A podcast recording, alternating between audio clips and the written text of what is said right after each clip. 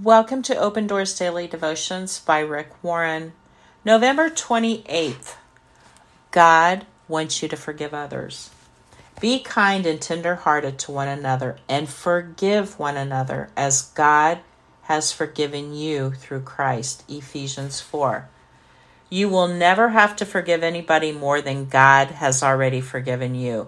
You must forgive because resentment is self-torture. Holding on to resentment destroys your relationship with others, robs you of joy and peace, and interferes with the relationship with God.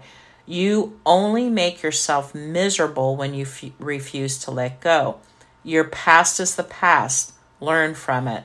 But you don't linger there. It cannot hurt you anymore unless you make the decision to hold on to it. For your own sake, forgive those who have hurt you.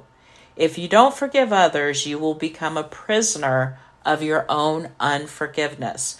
You also must forgive because you need God's forgiveness every day. You cannot receive from God what you are unwilling to give to others.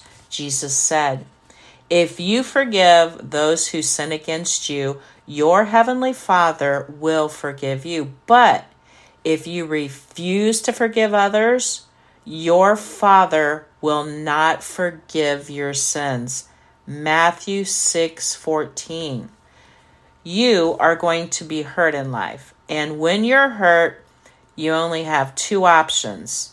You can rehearse it over and over again, or you can release it once and for all.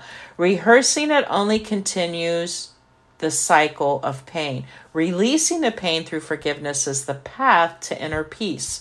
When you find it difficult to forgive others, take a good look at your own life to see where you need God's forgiveness.